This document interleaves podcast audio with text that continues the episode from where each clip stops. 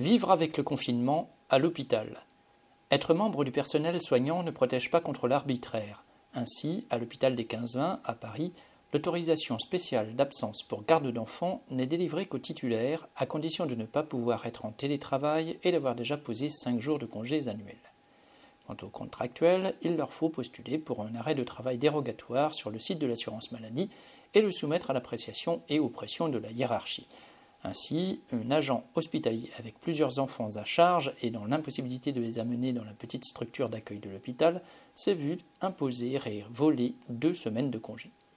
Les exemples peuvent être multipliés dans le privé comme dans le public.